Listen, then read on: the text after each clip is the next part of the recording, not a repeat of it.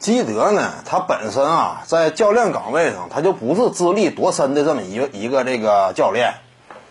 他当助教其实也很正常。一开始在篮网队那个时期呢，说白了，直接像这么一位呃球员退役之后，立刻就扶上主帅岗位，这种情况呢，在整个 NBA 联盟当中啊，并不是特别多见。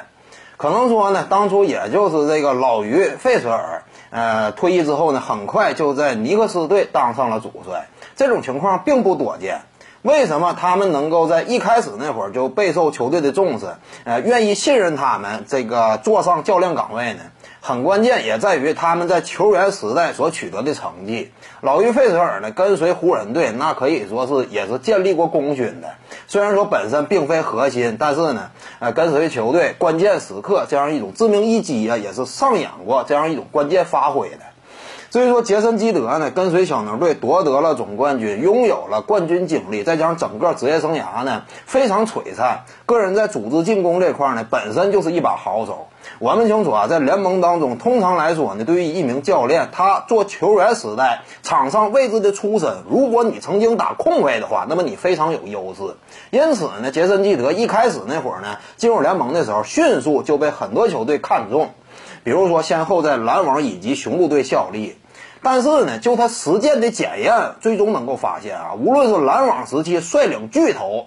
最终打出的表现，我们也都看到了。那几位老凯尔特人呢？啊，甚至当初的篮网队号称五巨头，最终也是在季后赛当中呢，没取得什么实质性的成绩。至于说在这个雄鹿队时期呢，培养出了一位新人字母哥，但是呢，你只能说基德在培养字母哥的过程当中呢，起到了一定的功劳。你也不能说字母哥完全就是基德他给带起来的，毕竟字母哥人家基础的天赋水准在那摆着呢嘛。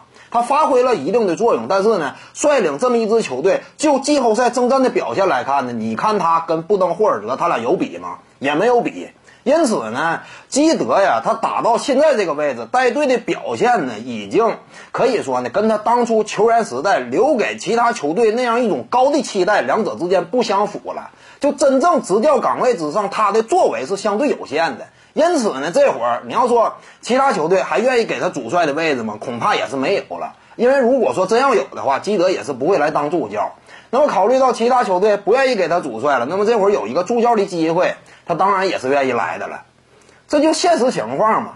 你在教练岗位上没打出真正突出的表现，哎，那现在呢，你就不能说在自拿自己球员时代的场上荣誉啊各方面啊去说事儿了。其他球队很难以此为基础再对你产生信任了，所以他来当助教嘛，很正常。各位观众要是有兴趣呢，可以搜索徐静宇微信公众号，咱们一块儿聊体育。中南体育独到见解就是语说体育，欢迎各位光临指导。